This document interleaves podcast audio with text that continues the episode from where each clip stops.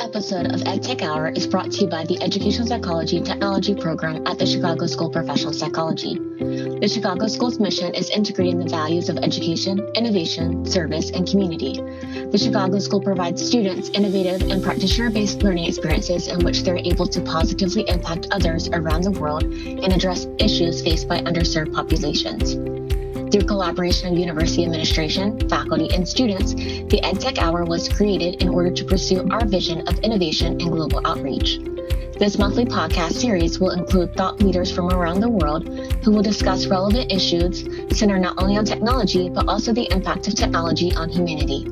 Speakers will provide listeners with stories of how they have impacted learners, employees, and communities through the pursuit of understanding how individuals learn and use technology to improve performance.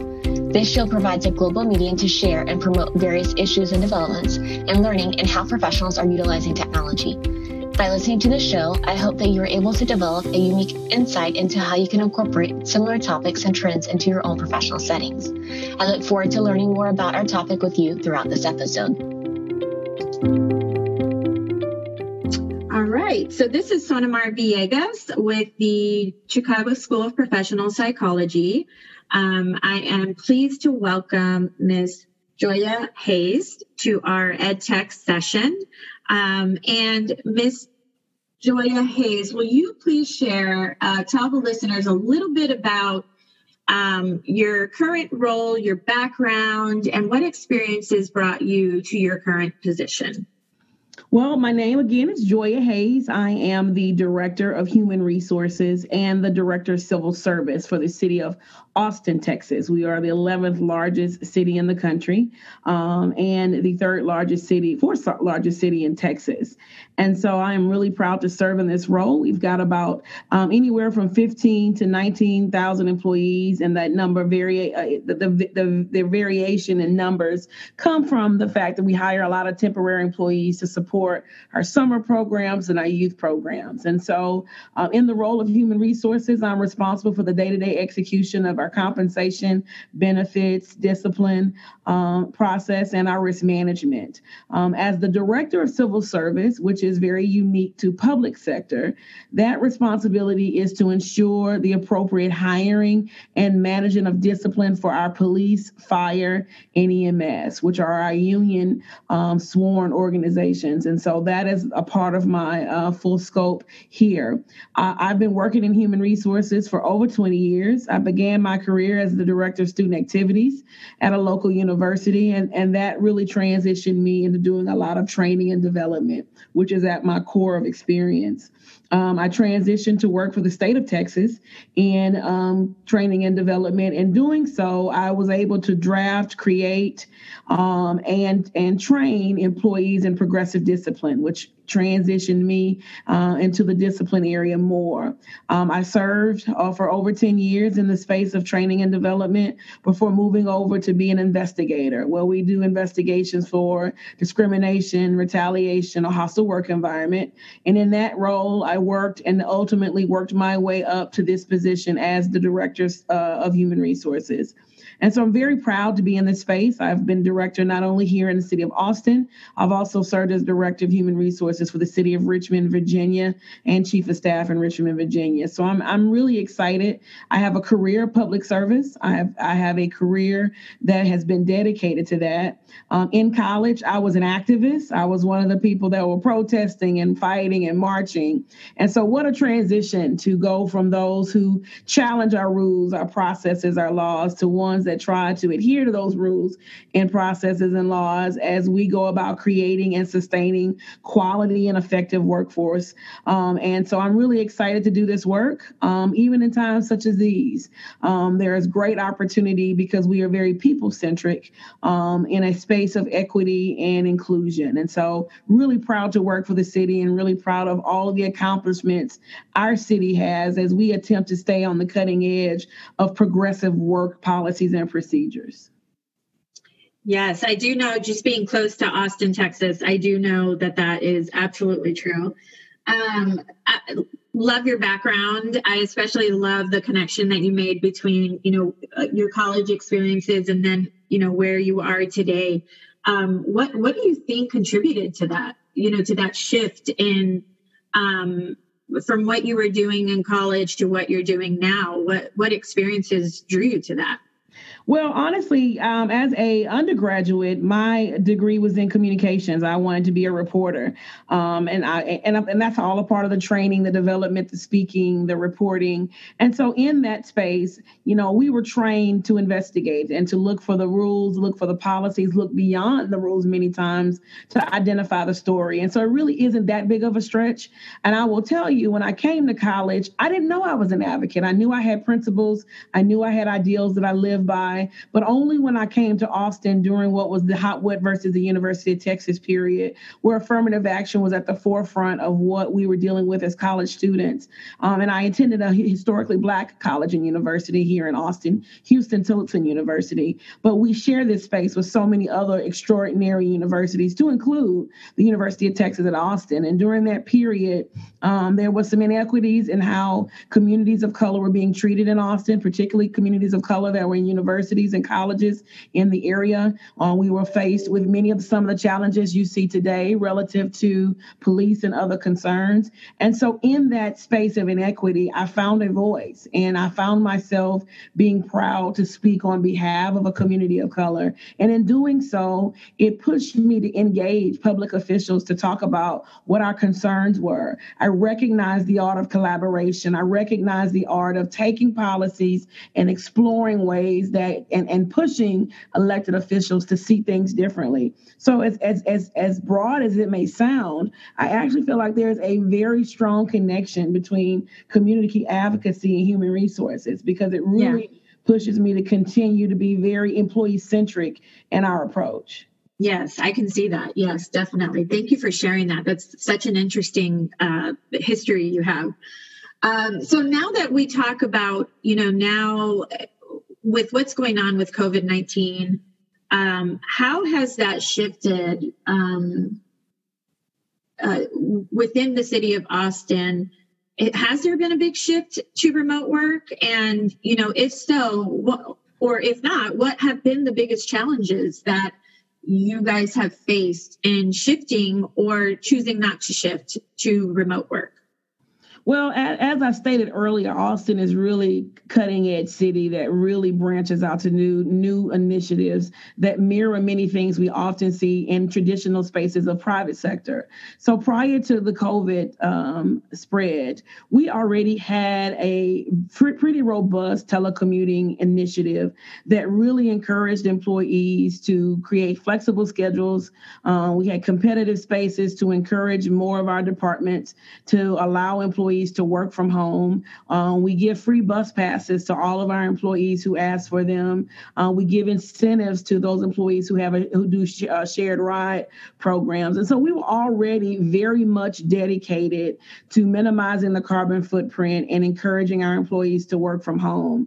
And so I'm really excited to say because we had already begun those discussions, we had already allowed departments to create telecommuting policies.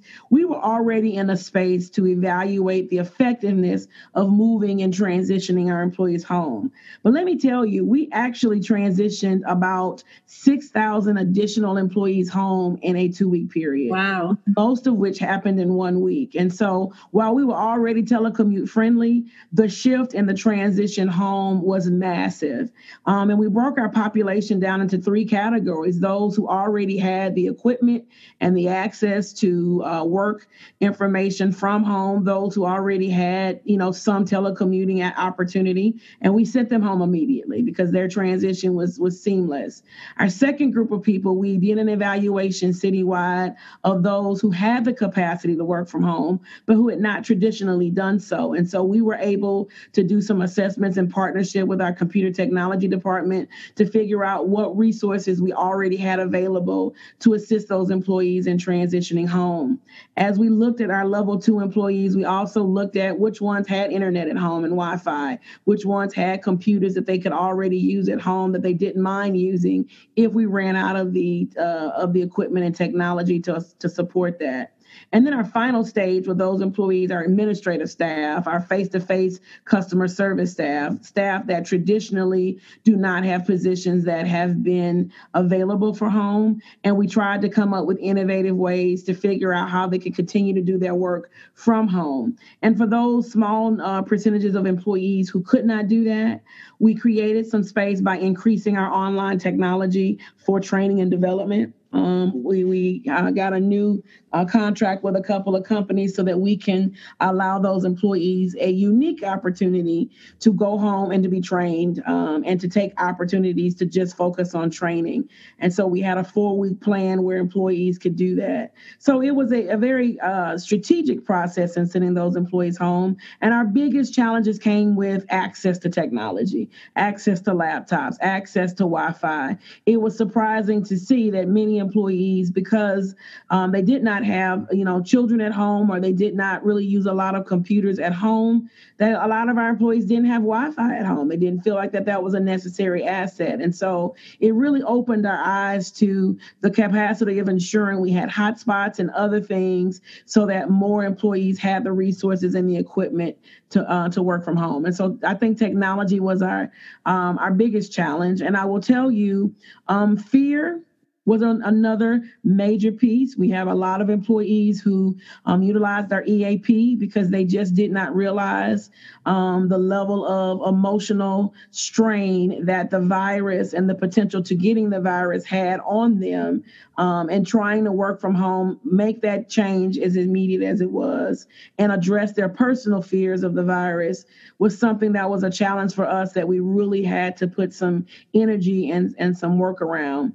And finally, the biggest concern that I think we have had with this entire process is those employees who are trying to balance educating their children while working for the city from home. There's been that has been our number one challenge in terms of helping employees make that transition and supporting them in their home duties as they continue to work for the city. Right. I can definitely see. And I think, you know, not only was your effort strategic, it was very supportive. So at the same time, really trying to support your employees at so many angles. Um, and I like the way that you mentioned the the technology and the internet piece because we do assume everybody has internet at home, but nowadays everybody has a cell phone. You really don't need an internet too you know internet provider too much. Um, especially as you said, if you don't have young children at home who are constantly watching Netflix and YouTube and doing all that work. So very interesting um, things that you identified. Um, so when you think about uh, you guys were really really well prepared um, and i found that the shift for my children just from a personal experience uh, from being at school to schooling at home was very seamless because they already had practices in place uh, for using technology. They knew um, how to log in. They they had this was already a regular practice. So when they transitioned home, it wasn't too bad. And it sounds like for most of your employees that was true. So when we think about companies that weren't as progressive as what you experienced in your role, I mean, what could what could they do in the future? Or what could they have done uh, to better prepare for something like this, or or is it even possible?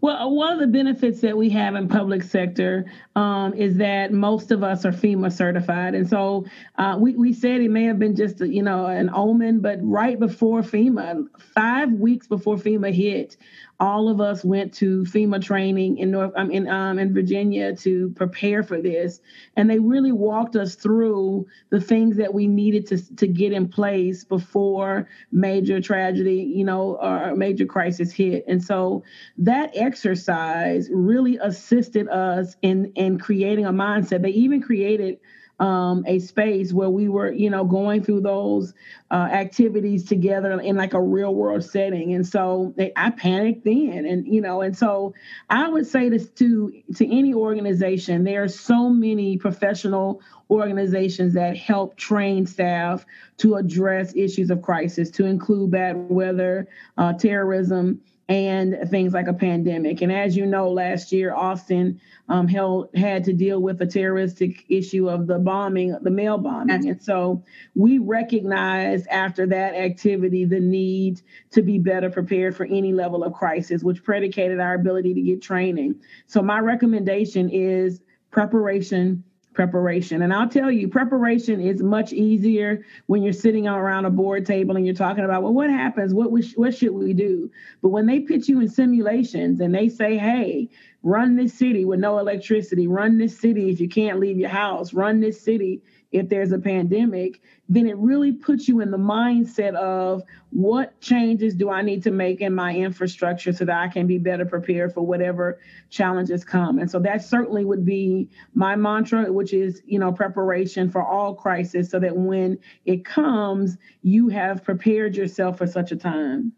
Wow, that that's pretty. That kind of gave me a little some goosebumps. So so just recently you went to training with FEMA to prepare.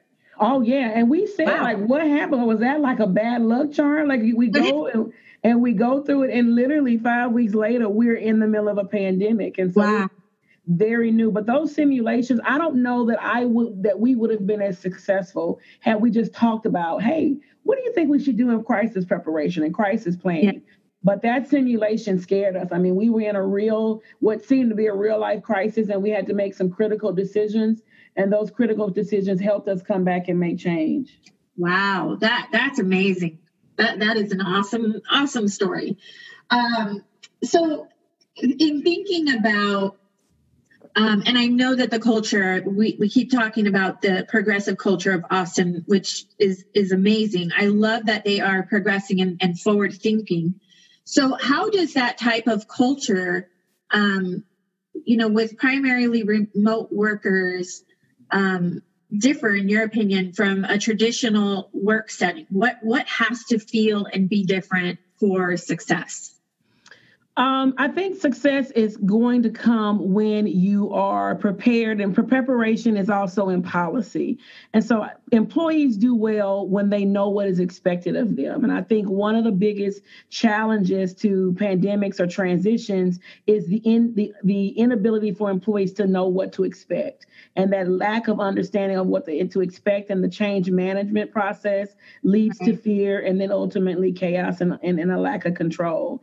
And so I think as organizations go through this process in their new employee orientation, creating policies that say, please let's review this so that we can talk about here is how we handle things. When weather is bad, please know we will notify you via email 24 hours before expected bad weather. We will send you a message to your work phone letting you know whether or not you need to come in. We will make all announcements by 7 a.m. The more you can set parameters around what people can expect in the unexpected, I think the better the better you are prepared to transition workforce in, in, in times of, of, of panic and need.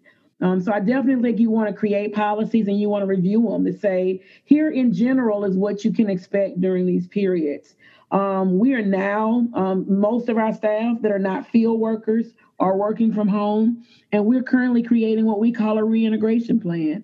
I think we're months away from it, but we're already meeting daily to talk about what things need to change in the workplace. You know, what spaces need plexiglass, what spaces, you know, how quickly can we order uh, wipes and disinfectants, and how quick, how consistently can we get those material in? We're, we're creating building protocols, employee uh, guidelines, and sanitation and protocols for our employees. And so, structure policy and communication are going to be critical and pro i would say proactive structure policy and proactive communication are critical areas that need to be set up. But ultimately, you want to have the technology infrastructure to support it you know, our first two weeks at home, um, our bandwidth for our, our, our micro our email was was really tested. You know, we had a lot of employees using our uh, our, our conference call lines to the point where we almost blew the conference call lines up. And so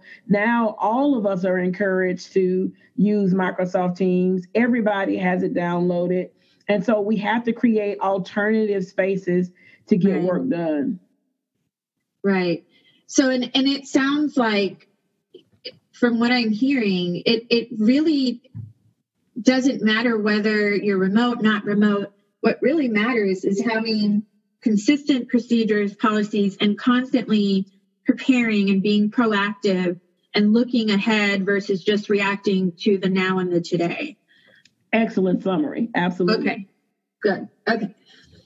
Um, so there are some employees I think that you know and and you may have experienced or at least I can say I know don't thrive very much in the remote setting. They I've experienced it uh, just with friends and talking to my kids teachers and they're like i'm just not cut out for this. I can't do this. I want to get back to the office and the work. So in a situation like this where we don't know when things are going to reopen and we don't know what's going to happen three months from now six months from now um, some predictions are we may be you know again in this situation in the winter so how do how do we work with these employees um, to support them and stretch them and help them thrive in a remote setting um, such as what we are in today? So excellent question, uh, and I love I love it. I think for us it's a little unique because we are public sector, and so even in this space of pandemic, there are expectations for the public. We're still picking up trash. Uh, we still have to keep the lights on. The water still has to run, and so we do have a large number of employees. Our public health department is also at the at the forefront in addressing COVID with you know ensuring that the public and the public's rules and, re- and, responsibilities are set in a way to protect our citizens. So for us, when we have found employees who have not thrived well in a home environment, we have options. We desperately need contact tracers in our public health department to help notify, you know, families and communities of those who've been diagnosed. And so because we have such an enormous need for volunteers in our emergency spaces, we have been told those employees if this is not a space where you can thrive, we desperately need your your subject matter expertise in, in another space. So we've had opportunities for reassignment, and I will tell you, we've had at least three to four hundred employees that said, "I'd rather go." And I don't know if you know, but Austin is purchasing hotels, and so we've got hotels that we've that we're renting and purchasing for those who are first responders who may be um, impacted by the the COVID and don't want to go home. We've got it for employees who have who have been uh, who've contracted the virus in another hotel to, to ensure that they have the ability to heal without going back into the into the public. And so, because we have such a diversity of functions, um, we've got at least three to 400 employees who volunteer to support that outside of their normal assignment because they just cannot, for whatever reason, um, thrive in a teleworking environment. And so um, those unique opportunities have helped us in those spaces. Um, but we've also tried to be very, I, I, use this term quite a bit, employee centric.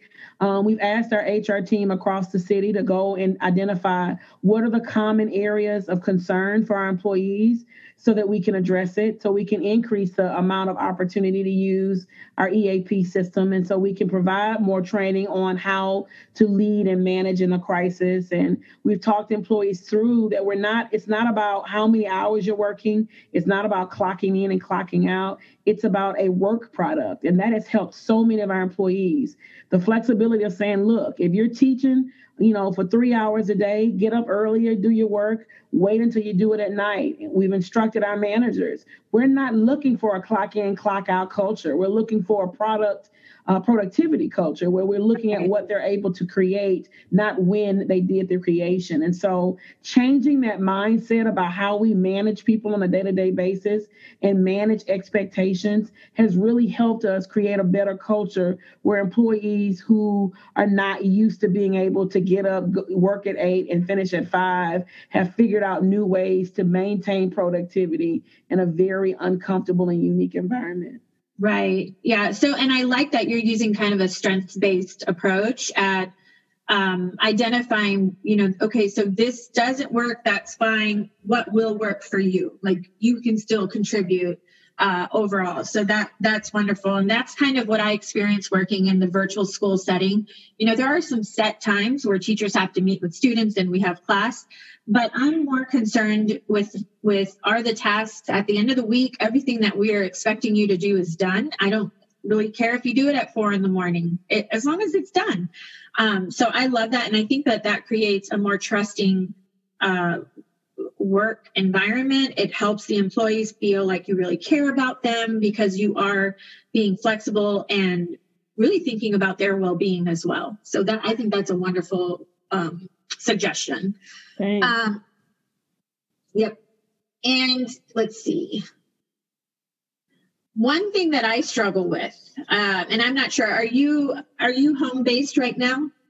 No, I'm actually in my office today. Oh, you're at the office. Okay. So one thing um, that I always struggle with, and I know that a lot of the people on my team struggle with, is um, work life balance. I feel like I am always at my computer. Um, and it, it's, you know, if I walk past it, I feel like it calls my name and I have to come and check my email or check, um, you know, send an email because I remembered something. It's, it's hard to make that division sometimes. And when I worked in a school setting, it was eight to four, and at four, I was home. And here, I feel like I'm always connected. And so I'm always um, uh, trying to tell my employees to have a healthy work life balance, but I know it's a challenge when you work from home. So what you know what have you um, and your your the HR department of Austin and, and you in particular what have you um, shared with employees or, or about work life balance or or has that come up yet as an issue for you guys it did not come up as an issue but again in our proactive approach what we were finding was that we were getting more concerns that just dealt with fear and frustration in the change in, in environment. And so our city manager sent out an email that hr created for him early on in the process to talk about staying calm, figuring out ways to relax, taking breaks, and providing links to resources to help with the mental breaks needed to survive in the environment. And I think having that proactive communication from the top of our organization really helped our employees recognize that our number one priority was them, not the work, not the crisis, not our response to the crisis, but our employees. Um, in addition to that, um, we opened up daycares for all of our frontline employees. We were one of the first cities. I know many people are doing it now, but we were the first one of the first, the first city in Texas to open up daycares for free for our employees um, who were having to come in either to the office or to the field. Um, and providing um, additional support in those daycares with kids with cognitive issues. We we have specialists at our daycares, and so to think those kind of things through, I think employees felt were very, very much felt valued in that process. Another thing that I was really excited about is that we have a uh, a very world-renowned wellness program here. We um, we've received several awards for our wellness program, and we have classes that we offer over uh, 70 classes um, a week where we have Zumba, uh, uh, boating, tap dance, all types of class, and we transition those online. And so employees are, get emails from our wellness team if they, you know, if they want to participate. We've also transitioned some of our classes to YouTube, and so we send out information to employees in our in our um, um, magazine distribution to talk about, hey, you need a break. The whole family can stop and do your tap dance class today. Um, and we still incentivize employees if they tell us that they're still participating in our wellness and, and, and interactive activities, we still give them administrative leave that they can use to take time off. Um, so we try to stimulate those kind of opportunities even in a home environment. Yeah, so I can definitely see where uh, it, it, you know, when you think about work-life balance and employee well-being and and and just keeping them engaged and productive, it's already been a practice for you. So it was a not I don't want to say it's a simple transition, but it really wasn't such a hard um, drastic change for you guys. It was it was simply thinking of how do I integrate the technology piece in what we are already doing for our employees, which is amazing. So one question that I had, you know, regarding engagement and productivity, you know, besides the well-being and the programs that you have um, for your employees, you mentioned that you, you use Microsoft Teams.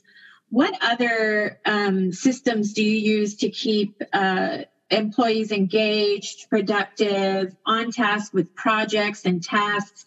Have you guys incorporated any additional uh, programming to help keep track uh, and manage the different pieces um, that you have to encounter that you encounter every day? So yes, we also well uh, we're using WebEx for our council meetings, and so citizens now can sign up electronically. They don't have to come to City Hall, um, and they're able to stay home and participate in citizens communications and sign up for and against council items. Our council members are now all doing our weekly council meetings remotely, um, so we use WebEx for that.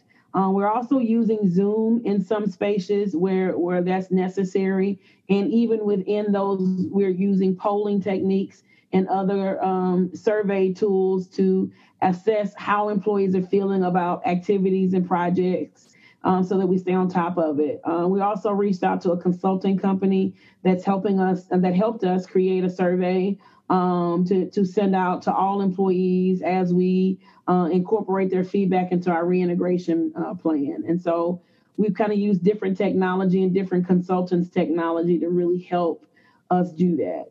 Um, we're also looking at two new technologies. I can't speak as well to those because uh, I'm not that area of ex- that's not my area of expertise. But we're looking at uh, scanning systems um, in our reintegration plan. We will most likely have the uh, scan temperature reads um, at all entryways to ensure that no one's coming into our buildings that, that have fever.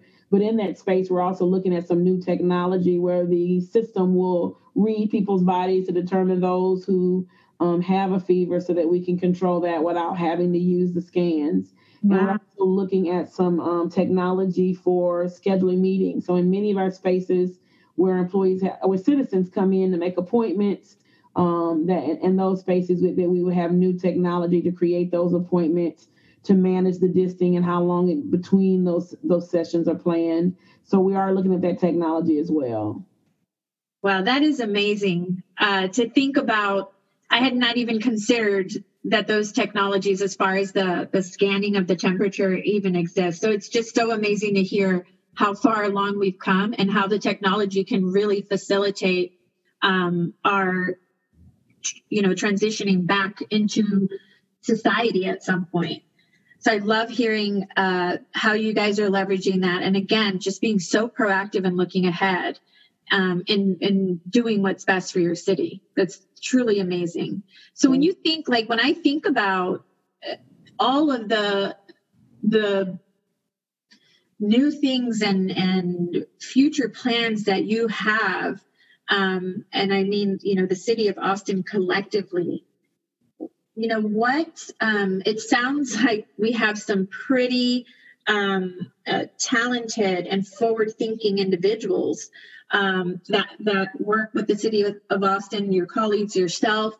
What traits, um, uh, you know, as as HR or as we're looking for employees in the future to have this kind of innovative mindset? What traits could we be looking for in um, young professionals that are up and coming and and want to work for our companies? I mean, a, a city of Austin, right? An organization.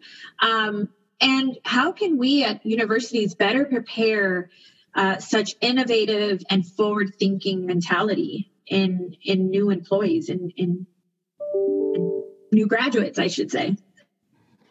I think for a public sector, we always look for people who have a sense of community.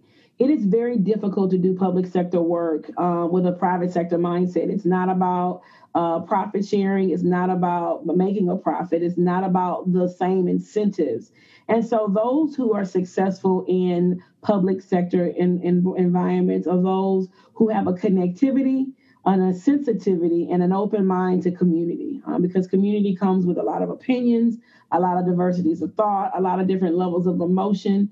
And if you're not truly committed to serving the community, jobs in public sector can become very overwhelming and stressful because it constantly places you in a place to be open to the perspective of the citizenship. And so I think for us, we're looking looking for people who are very dedicated to that structure of community, um, who are open to listening, engaging.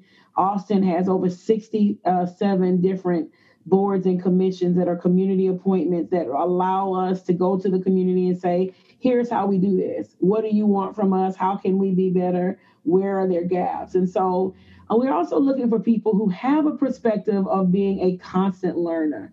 Uh, so often in professionals, we, we, we, we come across people who have become the expert and in, in, and in their expert space, they're closed to innovative thought. They're closed to hearing um, perspectives from others. They're closed to trying out uh, new things in different ways. And so um, we are certainly looking for people who have the capacity to think outside of the box and are never in a space where they're where they're not willing to continue to listen and grow.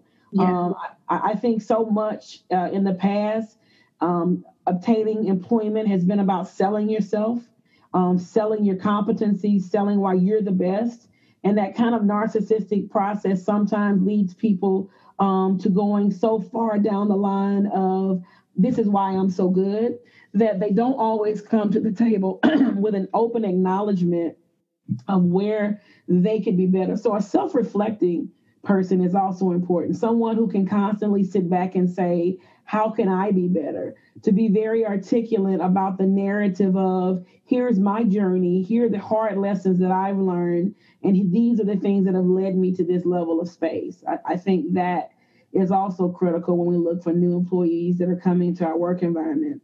And I'll tell you that as we look at this, this telework space, proactiveness is critical. You're no longer just able to come into your, you know, build relationships with your supervisors or your management or your team and engage just in discussion, but you've got to be proactive in creating those spaces online.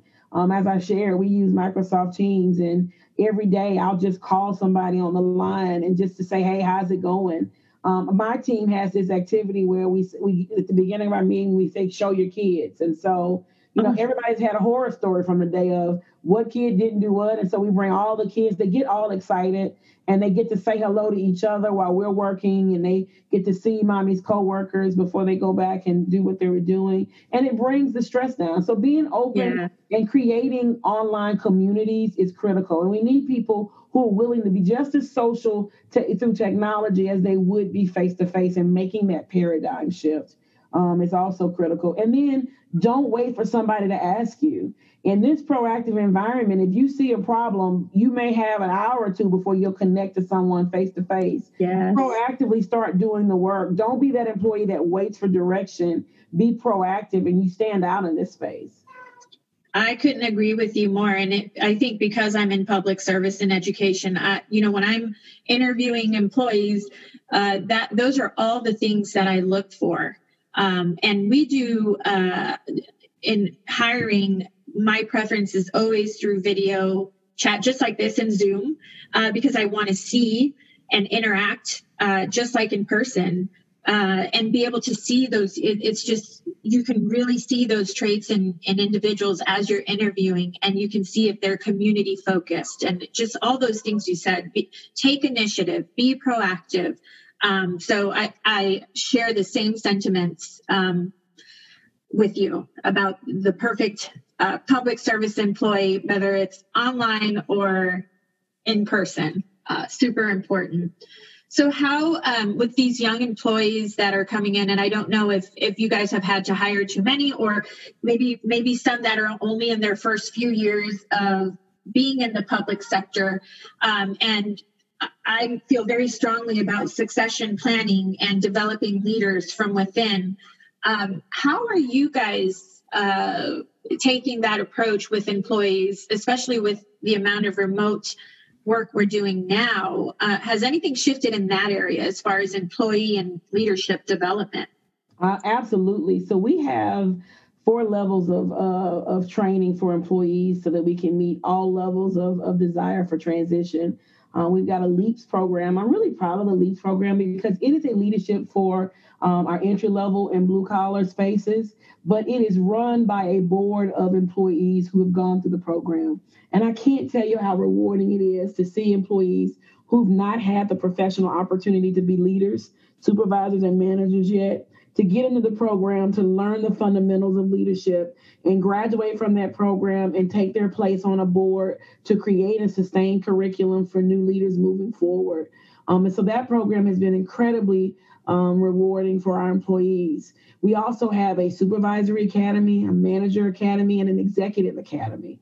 Oh, wow. um, and, and, and our and our class is just called lifelong learners because we recognize everybody doesn't want to be in charge. Everybody doesn't want to be in management, and so they are extraordinary uh, individual contributors. And so our lifelong learning series is a, a, is a collection of curriculum that allows people to grow and advance even if they're not interested in management level work. Um, and we've transitioned all of these curric- all of these classes and the curriculum within these programs uh, online. Um, we and, and, in our executive academy, um, they each have a project, and um, because of COVID, many of them are working on some of the health processes and, and programs and helping us create solutions to address healthcare disparities as it relates to COVID. And so these employees are getting, even in the space of, of working from home, extraordinary opportunities um, to help the city with a critical project. They're all um, put with mentors from an executive level space. And in each of the four programs that I share with you, there's a graduation. And we're looking now to uh-huh. create an online graduation where our city manager and our mayor join our calls to congratulate our our um, our graduates. We're sending them their certificates home, and each of them we're even creating a back uh, a step and repeat for behind them, and so they'll be able to just tape that step and repeat on a wall in their house and stand in front of it with their certificates, and everybody's graduating with a with a wonderful picture we can put online to congratulate our graduates. So we're really working hard again to try to create employee centric spaces where employees can continue to grow through programs we've established even when they're working from home. Yeah, you've had some uh, some very seamless transitions from uh, you know a very I think what we're all kind of used to is is you know face to face activities to virtual um, activities and and kind of kept the same level of uh, comfort for the employees. They they know that they have all the resources that they had before. Um, and then I I also love the fact that you've taken the opportunity through the training programs and are working to um, it just kind of created a project based learning experience for them that they are you know able to help with with a real life issue and learn in the process um, and that is something that that we are really trying to push in the K-12 education sector uh, because we recognize that that's the way that people learn best. So kudos to you guys for being ahead of the game on that as well. Um, so as we uh, conclude our interview, and I appreciate the time you took to meet with me, I kind of would like to get your perspective on, you know, as we think about the long term and we think about you know COVID nineteen and the unknowns. Um, you know what what are some opportunities that you would share and i think you've shared a lot of them so maybe just summarize uh, in your belief what are the opportunities for organizations other cities uh, to start shifting and preparing for a more remote workforce in the future, or even a hybrid or a flexible working workforce in the future? What would be your biggest um, suggestions for uh, cities, organizations, or really anybody? I think a deep analysis as to the core scope and responsibility of their job functions and how many of those can be enhanced and or completed from a from a, a, remote location. I think the hardest challenge for most organizations is figuring out what everybody does and can they do that effectively from home? And if they can, what resources do they need? If we had just done that analysis and, you know, it, we could have been so much more prepared for the transition, but understanding, you know, something as small as we had we had not thought through electronic signatures. Our technology team told us years ago we needed to move to it. Nobody really saw the the, the, the value add in it. But just, right. you know, and it took us three more months to get it, but now we have it. And so some of our people, 85% of their job is processing paperwork and signing off on what they've processed. And so if we do an analysis of what we do as an organization and where are our touch points and understanding how some of those spaces can be done from home, I think you will see much more productivity and a much more seamless process in transitioning your workforce to a telecommuting process. Yeah, I, have to agree with you on that. You know, the school that I was, I just transitioned to, you know, we're we're hundred percent online. We have no kids coming to our school, but we were still using fax machines. We're still filing papers and filing cabinets. I, and I'm like, no, we're an online school. We need to get everything virtual now. I mean, there's so many uh, resources and so much growth in technology that we can do this.